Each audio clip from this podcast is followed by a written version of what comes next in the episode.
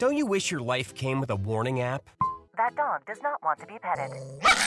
Well, life doesn't always give you time to change the outcome, but prediabetes does. Take the one minute test today at doihaveprediabetes.org. Brought to you by the Ad Council and its prediabetes awareness partners. From the Wall Street Journal, this is Instant Message. I'm David Pierce.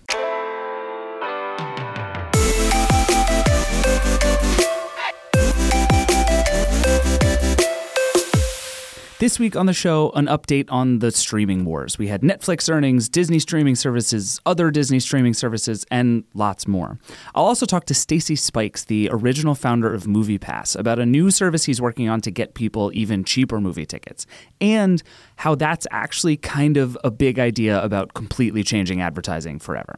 But first, one of the most important and hard to talk about things in tech is algorithms. The algorithms that run our lives. They tell us what to do and look at and buy and think about. But so often, how they work and why they work the way that they do is a total mystery to users. There's even a big new bill in Congress trying to regulate them. Lots of bills like that, actually.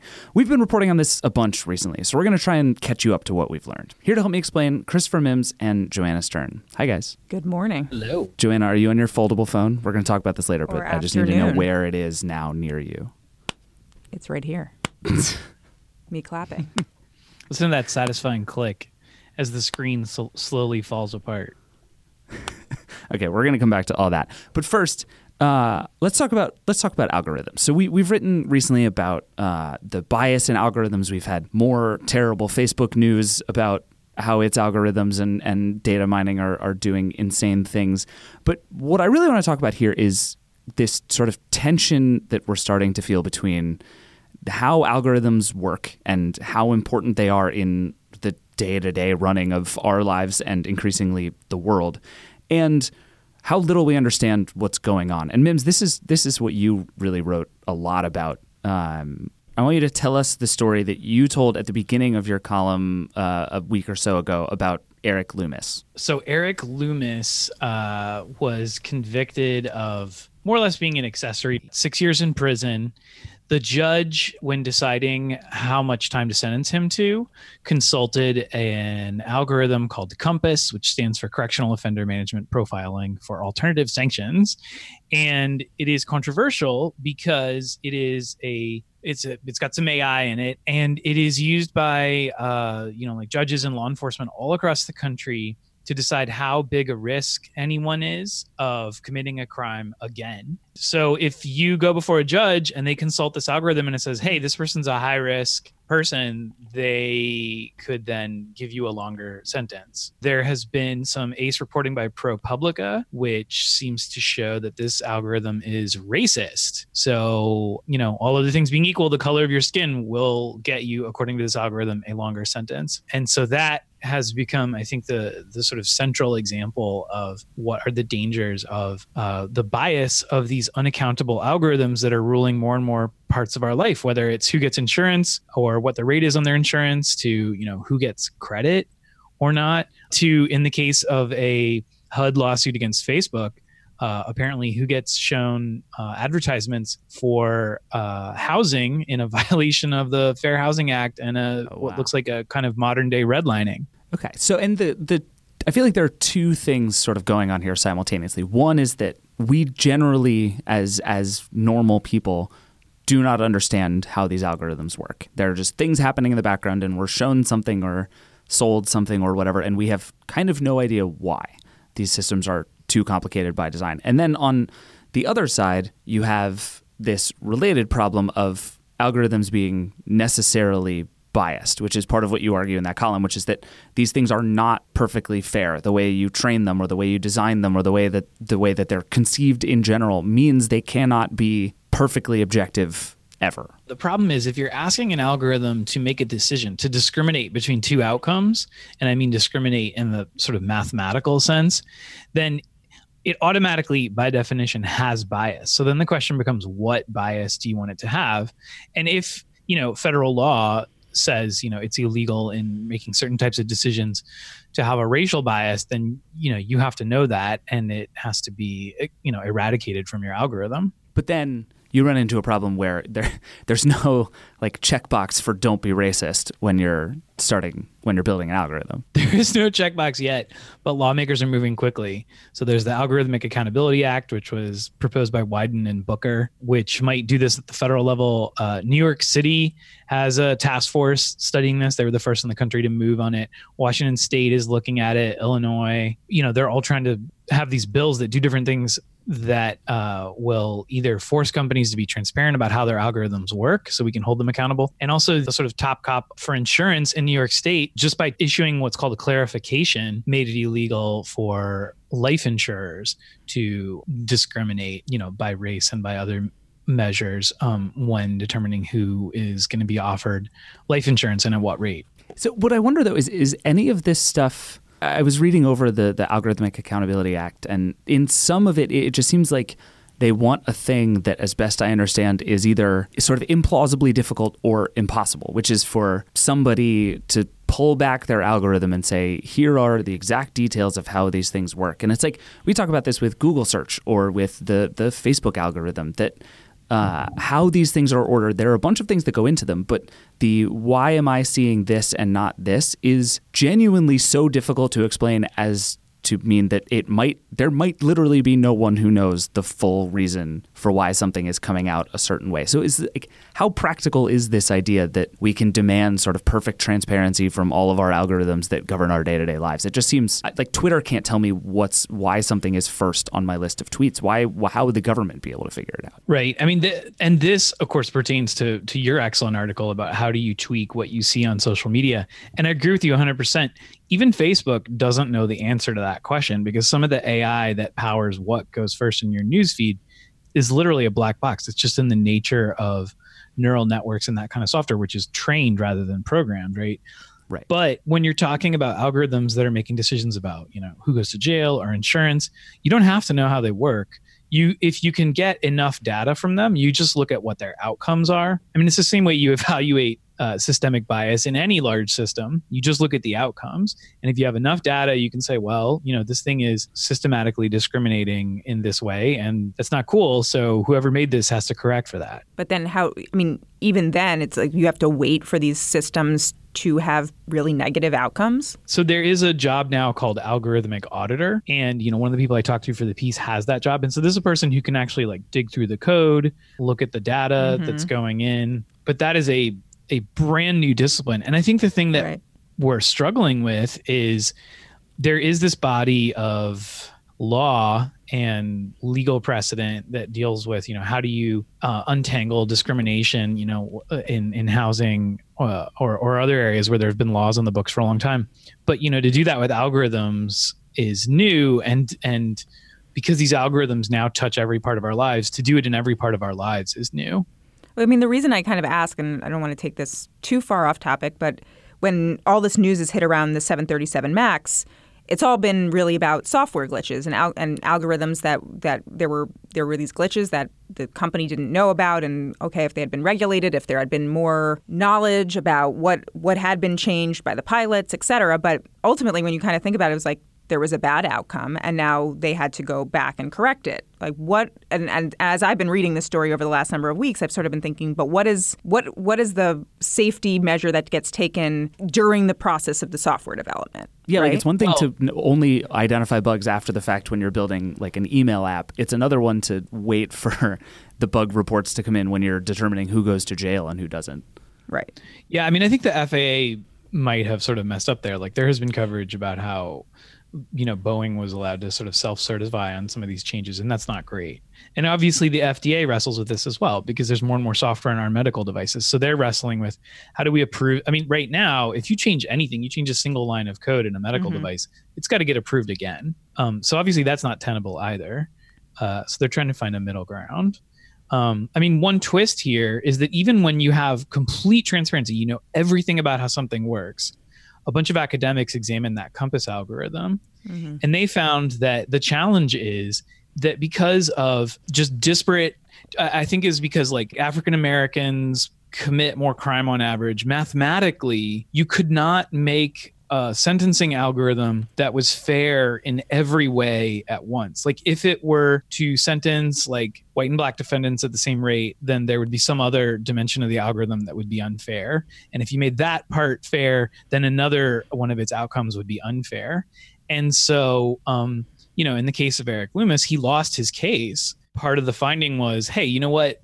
The judge would have given you this sentence anyway. Like this sentence was in line with what judges give you there i think is a larger struggle with you know algorithmic bias exists but sometimes what it illuminates is just systemic bias uh, within a given system. It goes beyond a software question and it becomes a, a, a moral and ethical dilemma that we have to solve in a much harder way like, given all of what you just said, what is the goal? What what can we feasibly expect to do here? It's not like algorithms are going away. It's not like people are going to stop being biased. Like, what's the sort of end game here for some of these folks? More transparency would be great.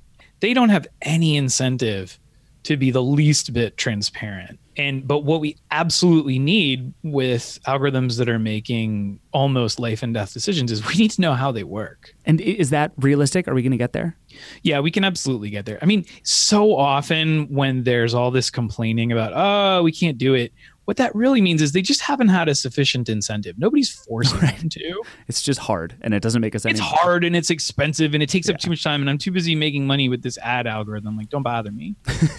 Fair enough.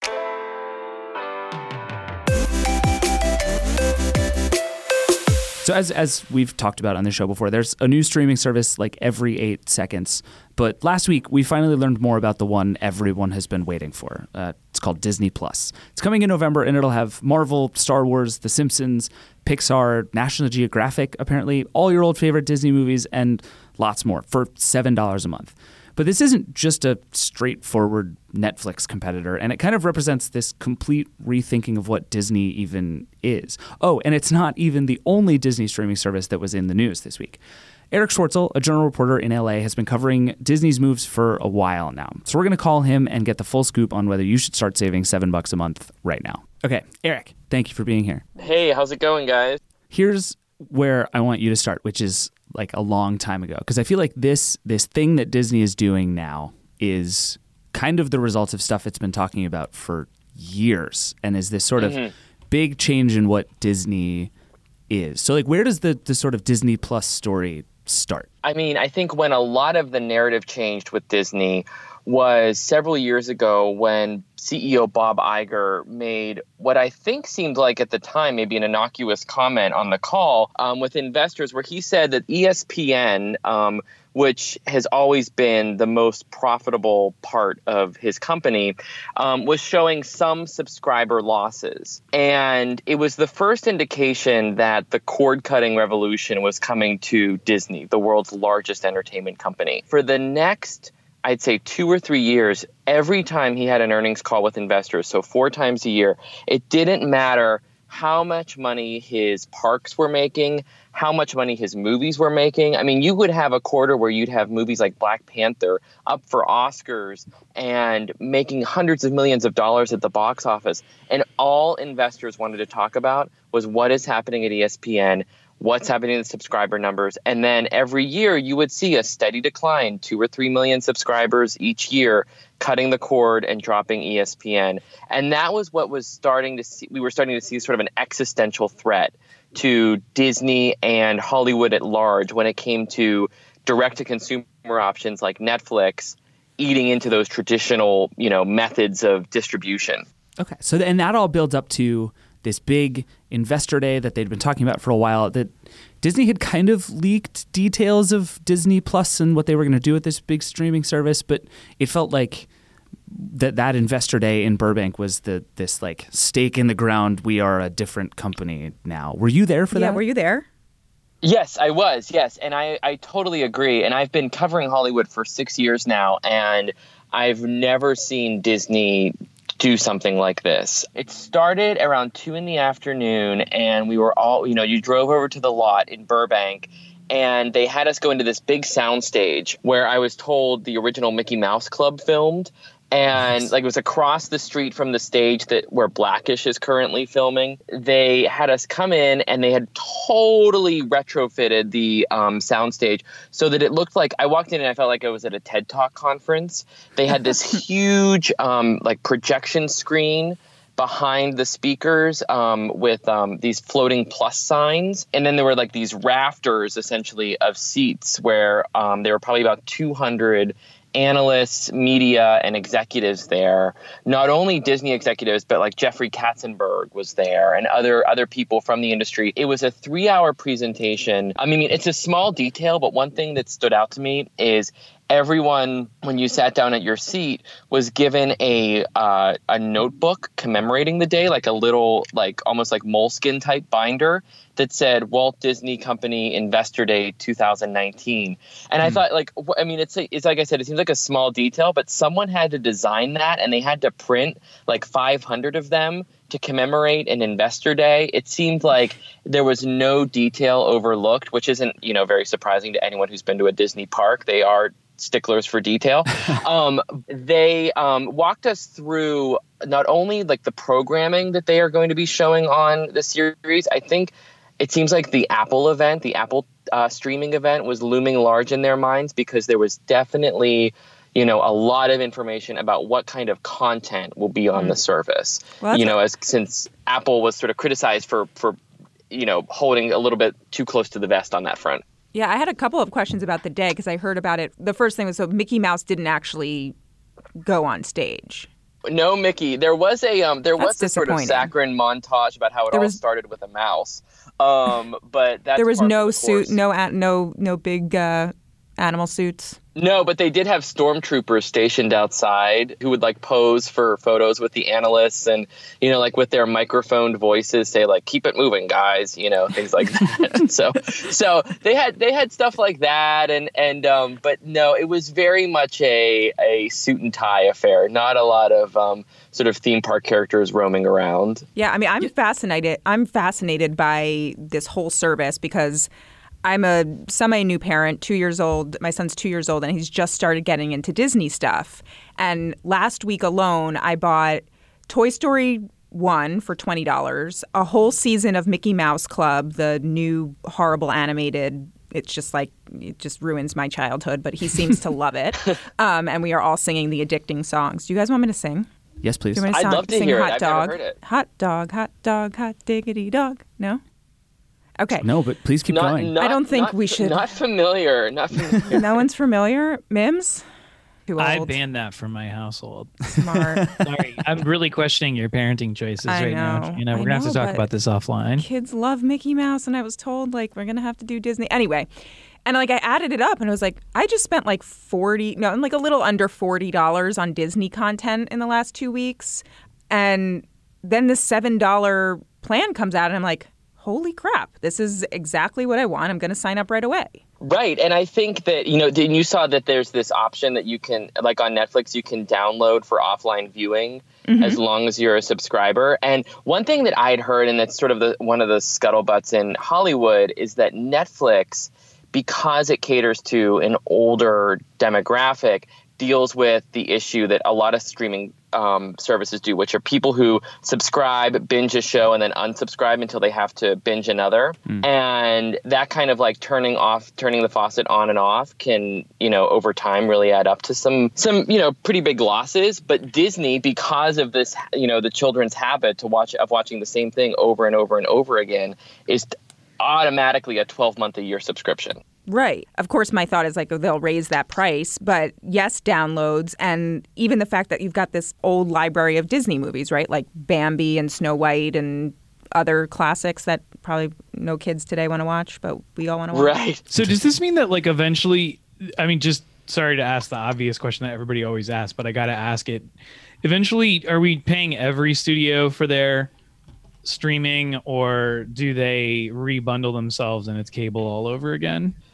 Gosh, I don't know. I mean, I don't know if they would run into potential antitrust issues if they tried to bundle like that. I'm not. I'm not sure. But I mean, one one thing I think that the I think like Warner Brothers and Universal, which have also announced these streaming efforts, one thing they're going to run into is that you just cannot expect everyday consumers to know who owns what movies and TV shows. Well, and that's where Disney is unique, right? Because it's it has of all of the brand names that people would know off the top of their head.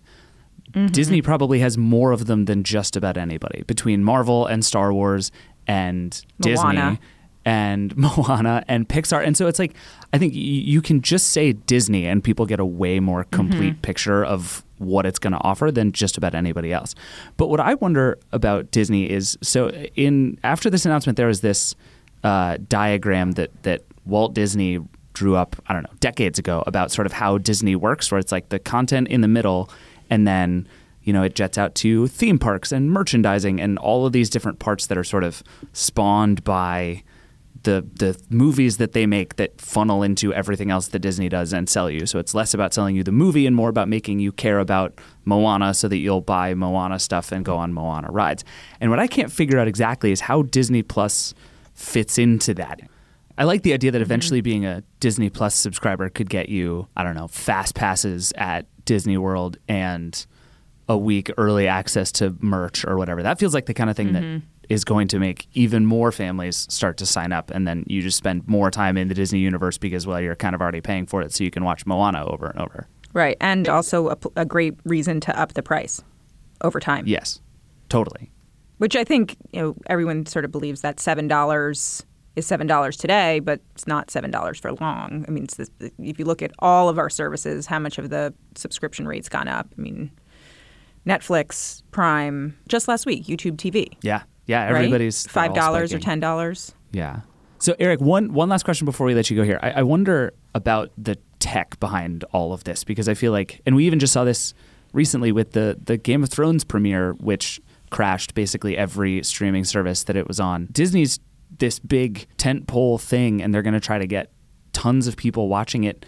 Is uh, do they have the technology to actually make this stuff work at the volume they're trying to make it work? I imagine kids are not going to be pumped about waiting for Disney movies to buffer for hours at a time. Exactly, exactly. And I think that's I think the biggest looming question as I, as far as I see it is how Disney manages this transition into becoming essentially a tech company. Perfection reigns. They don't release a movie until it is as good as can be. But it seems like for the most part they've outsourced um, a lot of that tech side to to that new essentially new division of the company. Okay, fair enough. I mean, and, and it feels like so. This isn't coming out till November, so there's going to be a lot more to see. But I, I got the sense from talking to folks right after the announcement that seven bucks a month for all this, all these Disney movies, even if they don't have everything, even if they don't, even if it's just like The Vault and Pixar for anybody with kids, which is just a no brainer, right? Like Joanna, Christopher, I, I, you guys are both just parceling away the seven bucks a month already, right? Yeah, I've been setting aside the cash in my house. I'm gonna make them $7 pay in cash. Uh, themselves, do their chores. This new podcast is called Mims is a Better Parent. Mims From is like, my attic. kids have never seen a screen. All right. Any last questions for Erich before we let him go? Erich, are you dressed in a Mickey Mouse suit? Oh, great. At the moment, no. I did see a couple um, people sort of paying homage to Disney's acquisition history, like Mickey Mouse, Darth Vader, and Deadpool, like trying to sort of like be like a walking history of Bob Iger's acquisition. Is there such creativity. thing as a Bob Iger mask? No, I think you sort of I'm sure you can take order a couple it. of those like rubber masks and appropriate it in a couple ways. You just have to be like a really handsome, slightly too tan man with very good hair. It's pretty. It's doable. And then money just raining on you. And money.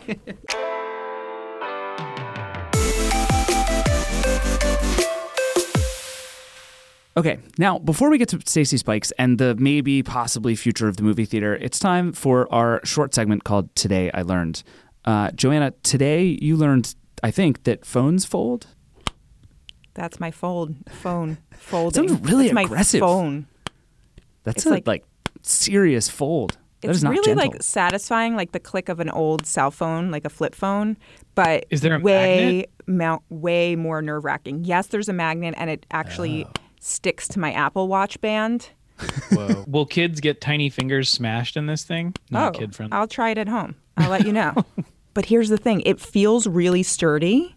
okay. but you kind of in your heart feel every time, oh no. And then in the crease of the phone where it actually folds, it sometimes the screen kind of discolors or changes colors because of this, you know, the LCD is bending, and that also sort of makes me want to die every time it happens. But then I live. Sounds about and right. it's- And then I realize this is the future.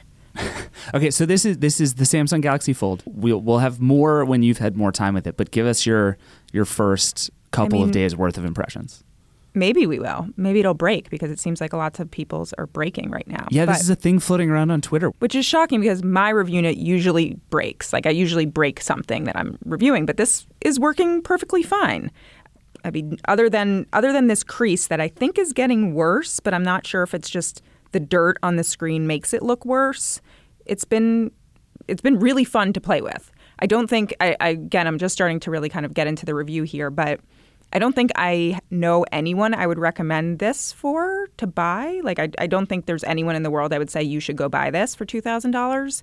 But I sort of want everyone to play with it because it feels it feels like the future. A small phone when you need a small phone, and then a big screen when you need a big screen. Is it annoying dealing with this like TV remote sized thing? So I actually like the size. Like the size is fun, and it when you're making phone calls, David. I called you earlier in the week, and I was like, I can't wait to hold this thing up to my face and, and call you and call someone. And so and it's you like, did it with the giant screen I did that to your too, face, yeah. right? I I, imagine you looked too. amazing. I did, yeah. Mm-hmm. but so the size, like the long, the like the vertical length, does not bother me. But basically, you have to picture that there's a screen, and then on the top and the bottom, it's flanked by, I would say, it's about an inch of space. That's a like it's for me, it's like basically the top of my thumb. You know, it's actually my thumb, basically. Like so, the line on my, you know, the first line on my thumb, whatever. The, what are these called? Knuckles. Joints? Yeah.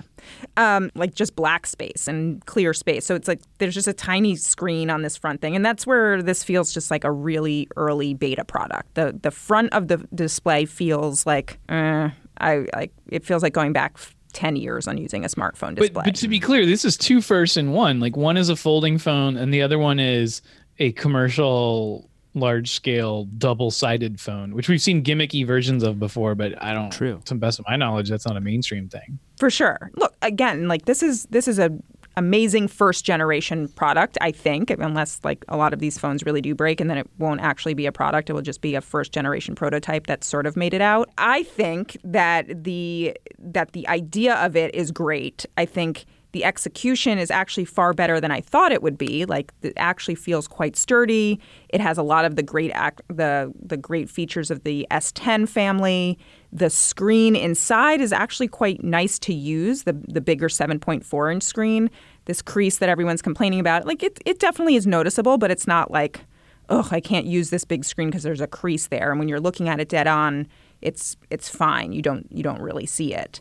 So yeah, I, I mean I think that's going to be my review. Like no one should buy this thing, but everyone should try it. Fair enough. And someday this thing might be really cool. I think definitely someday this thing will be really cool.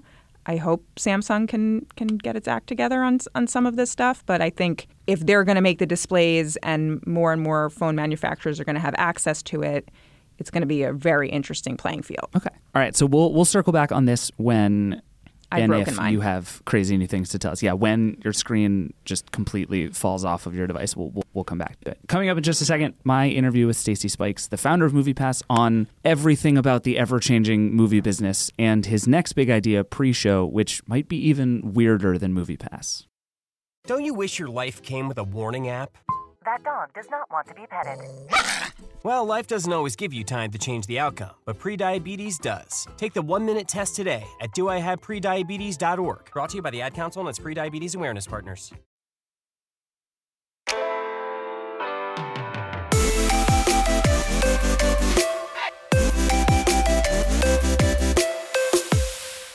Welcome back. Stacy Spikes has had a long career all over the entertainment business, but if you've heard his name before, it's probably as the founder of MoviePass, the movie theater ticket subscription service that has had a completely insane last few years. But Stacy left MoviePass before things got really crazy, and now he's back with a new company called Pre-Show. It gives you movie tickets in exchange for watching long advertisements on your phone, complete with tech to make sure you're actually watching. Stacy's idea is actually bigger than movie theaters and even bigger than entertainment in general. He thinks he might have the keys to the next revolution in advertising, one that puts you back in control and rewards you directly for your attention rather than giving all that money to Facebook and Google.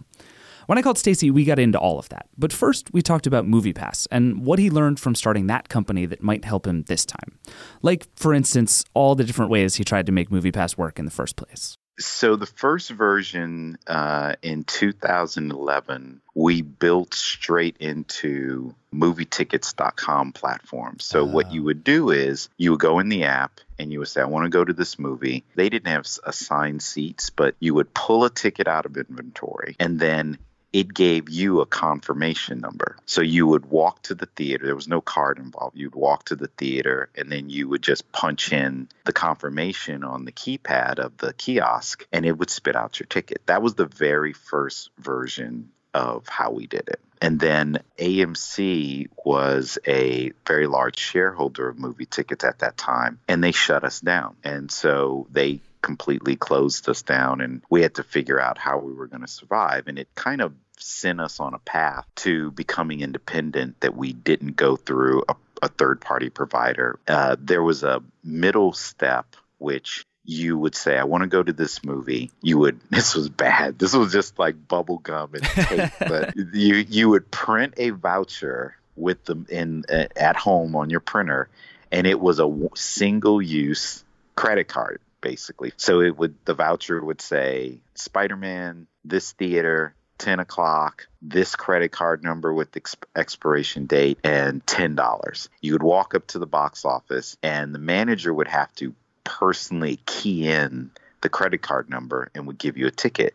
Well, the managers just hated that because Friday night they're busy. They got to come over because they the, the cashier didn't have the ability to do it. The managers always did, and they were yelling and screaming, "Stop this! This is horrible!" But we didn't have any other solution. And then came the card solution and we ended up getting a patent for that technology because it didn't exist we had to literally build something that didn't exist so the the debit card and the geolocation piece coming together that had never existed and um, so you had to, you know necessity is the mother of invention I mean, like at some point, you would think that would just become sort of undeniable, and it's like, okay, this is clearly going to work. Everybody fought Netflix, and they were like, streaming won't Yeah. work until streaming worked, and then it was like, okay, well, this Yeah. obviously works. We have to get on board here, but that doesn't seem to have happened with with MoviePass. What is it about this particular No, I think it. thing? I, I, I mean, I think it did. Look, AMC's at what almost five hundred thousand members in their That's their true. subscription. Uh, and they fought you harder than Al- anybody. yeah, Alamo Drafthouse has theirs. Regal's going to announce that they're they're going to come with the subscription. Studio Movie Grill has one. Uh, Cinemark has one. You have Sinemia. You have so it happened. See, the thing in Hollywood is no one gets behind one leader. Hmm. Everybody has to have their own version of it. but the point of the matter is, for the consumer today, you have two ways of going to the movies now. You can do it subscription or you can do it pay per view. So it happened. Hollywood was up. The box office for 2018 was up 6%. And, you know, probably four or 500 million of that was MoviePass. We weren't moving the needle on tent poles. Everyone was going to go see Star Wars. But it was 20 or 30% of things like Lady Bird. Anything people were on the fence, uh, should I go see it or not? Well, they went because they were like, I already paid for it. the the Star Wars Lady Bird thing is actually a really interesting example because it seems like there's this race happening where on one side you have theaters and studios and everybody trying to figure out how to get more people to go to theaters to see Lady Bird, and Yeah. you have platforms on the other side saying, "Forget going to the theater, you know, here's Lady Bird." Do you have a sense of who's going to win this race? Like, are we just going to end up in a place where the only movie in theaters is Star Wars because that makes all the money no, anyway? no, no, no. Look, the the beauty is this is an old, old, old, old conversation, right? So there was theater. Then came TV. TV's going to kill theater. Then there was VHS and beta. Up, videos here, cinema's over. then there was DVD. Up, DVD is here, cinema's over. Then there was streaming. Up, it's going to kill it. Here's what I think people miss. If I'm going to use a music industry analogy because I originally came from the music industry. The in theater is the live event of cinema. Okay. So if what people m- misunderstand is they think that the theater is an arcane form of distribution, it's not. It never has been. Its purpose is the communal activity. No matter what, there are some people who are going to go to the football arena and watch football in a stadium because they love it. Mhm. They love the peanuts and the hot dogs and the yelling and the screaming and the cold and the rain, and they want to be in that stadium. But you can also see that football game on more and more and more devices. So it's the same thing. Movie going is the number one out of home social activity on the planet. People want to get out of their house and they want to go sit in the dark with a bunch of other people and have a communal experience and that's never going to change Yeah. and that's So the point If I'm a theater owner, then Yeah. my job is to give you a reason to come to my thing, which I guess is like Yeah. you're seeing, you know, the the luxury chairs and the food is getting Yes. better, and so the idea is like, okay, you can watch this anywhere. Yes. I have to make it the this has to be the best place to watch it. yes and i think there's two approaches they call it f&b and sight and sound right? Food and beverage and sight and sound. Mhm. it it was used to be wooden seats with no cushions. Then it was seats with cushions. And then it would had the metal chairs. And the metal chairs went to the leather chairs. And the screen got bigger. And it got taller. And it got wider. That stuff is always changing right? They're testing out the seats now that shake and headgear in these auditoriums that allow you to see 180 and Mm. be inside.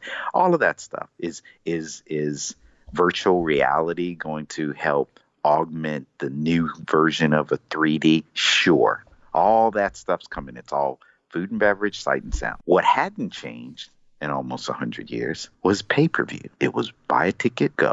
Right. Buy a ticket, go. I was watching consumer habits changed, and we weren't updating that part of the equation. And engagement, wall garden subscription engagement was becoming a, a newer medium, a way of engaging. Uber didn't change the idea of getting in the back of a car and a driver taking me from point A to point B. They made the engagement easier, right? So we weren't using that phone to make you could look up showtimes and buy a ticket. We weren't making it easier in your thought process of should I go or should I not? And that's what I wanted to try and help tackle. And that's what we're about to go after again with pre-show because brands spend 11.5 billion dollars a year in product placement in movies. I want to get into that, but before I do, I just want to make sure. So the way I understand pre-show is that I want to watch a movie, and then I'm i before I watch that movie, I watch uh, some long form advertisement. I think it's used like 15 to 20 minutes. I think it's on the Yeah. website, Um, and there's a way that the system has of tracking that I'm actually watching. So I have to Yeah. actually pay attention to this thing, and then at the end, I get credit that I can Yep. use towards a movie ticket. Is that is that Perfect. essentially how it works? Okay. Perfect. I, I, I'm going to take you on the road with me. I nailed it. That's perfect. I remember when I saw uh, Will Smith in iRobot, and Motorola had introduced the first Bluetooth earpiece. Oh You- you wow. p- rem- do you remember that? I do. I didn't So- even think about so- that as product placement. That's a good one. So they he's sitting in the car, he gets in and he puts on the Motorola Bluetooth and you see the little blue light come on and he puts it and that was this is a futuristic film. Motorola launched that product in that movie. I went and bought it. Brands know it worked. They actually fight and compete to get their car or get their glasses or get their clothes on the bodies of those people because it has cause and effect. They're spending all that money, but they don't get an opportunity to directly touch us. And now, for the first time, because of our phones, not only are they qualified that they're a film goer, they qualified that they just picked the movie that your product is hmm. in. The next step that happens is you're going to show them the product a deep dive behind the scenes. So Motorola is going to talk about how it was engineered and the Bluetooth technology. And for the first time, it's cordless. They will say, Would you like to try it? And if I say yes, I'm going to get to sample it. And I'm going to get to say, I'm testing out the very thing that Will Smith is wearing in that movie. And if I want to keep it, pre show has a credit card on file and I keep it. If I don't like it, I send it back. You've never been able to do that in the history of cinema and branded product placement ever. Okay. That's I mean it's a really interesting take on things. My my two sort of pushbacks reading this as a as a user looking through your. Kickstarter and trying to figure out are like my my immediate reactions are a the idea of watching an ad for 15 or 20 minutes seems like impossibly long now Mm-hmm. uh, in 2019 especially when I'm I can't you know look at my phone during because it's it's it's on my phone and it's paying attention Right. and that there's something about the the technology that uses facial recognition or whatever it is to make sure that I'm still watching that feels a little Yeah. bit creepy. People's perception when they hear this concept is I'm going to have to watch those really bad medical ads that you see on a lot of networks Right. and it's like and and I'm and I'm going to pry your eyes open I'm going to make you watch it. Just lists of Well, side effects to medication for 15 minutes. if you have if your legs fall asleep if you fall asleep if you feel like if you get hungry at 12 o'clock you Exactly. know you may have extended bowel syndrome so the the what we're describing is branded content or the term branded entertainment branded entertainment is short films not commercials Mhm. so there's a very big difference and so Like Apple's The very best- good at this, right? That's the Apple's sort of stuff you're good talking at about. it. Yep, like you saw the girl. She comes home, the one where she dances in her That's apartment. exactly what I was thinking of. Yeah. Yeah, and if it's related to a movie you just picked, I already am interested in this. So you're not. It's not painful to me. So that's the first thing. The second part is uh, the best way to describe the experience is you know when you walk into a room there's a motion detector that turns your lights on Mhm. the the the equivalent is the opposite it's it's the what we built was a motion detector that says david's in in front of the device i can see a face and oh he just got up and left the room. It's not loading up to a cloud and there's not another person sitting behind a mirror watching you. Okay. But it seems all- like that's, that's- going to be any system like that is always going to be sort of beatable to some extent for people who really desperately don't want to watch. So it's I would assume that that part of your pitch to these studios and and whoever's and companies and whoever's making this stuff is like they have to make good things. Like it's That's right. I'm going to be That's able to right. find a way to keep my head in frame and not pay That's attention. right. That's right. if you yeah, if I that's, need to. That's exactly right. Yeah, at the end of the day, it comes back to entertaining content. I won't be able to help a bad movie at the box office, and I won't be able to help a bad ad on our platform. That's Right. what branded content is. Does this only work for movies or is it everything?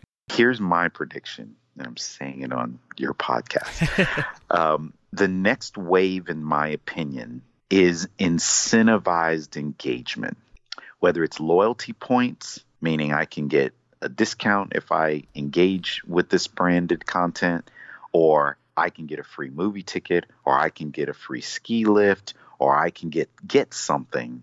I'm going to give you points for engaging with me and spending money with me. So We can now do yeah. Facebook and Google getting rich off of my attention. I get to. Yes, you become the benefactor. Right now, you, they make money off of you, right? These companies make no content pretty much. They let you make content and they make ad dollars off of you. You are the content. Mm-hmm. What I'm saying is, no, I'm going to reverse it. You are the one who gets the revenue. I just take a fee to make sure I supply you with the right infrastructure so that you can get it. You make it because the brand's trying to get to you anyway. At the end of our interview, I asked Stacy what he thinks about MoviePass now, and he gave a very long and diplomatic answer about how companies benefit from having a steady hand on the wheel. I think he thinks the place is as nuts as the rest of us do. Anyway, that's our show. Thanks to Stacy, Erich, Joanna, and Christopher for being here. Thanks to Tanya, our producer, and Wilson, our editor, and thank you for listening. We have new episodes on Fridays, so make sure you subscribe to Instant Message wherever you get your podcasts. As always, if you have feedback or ideas, email us at personaltech at wsj.com. We'll talk to you soon.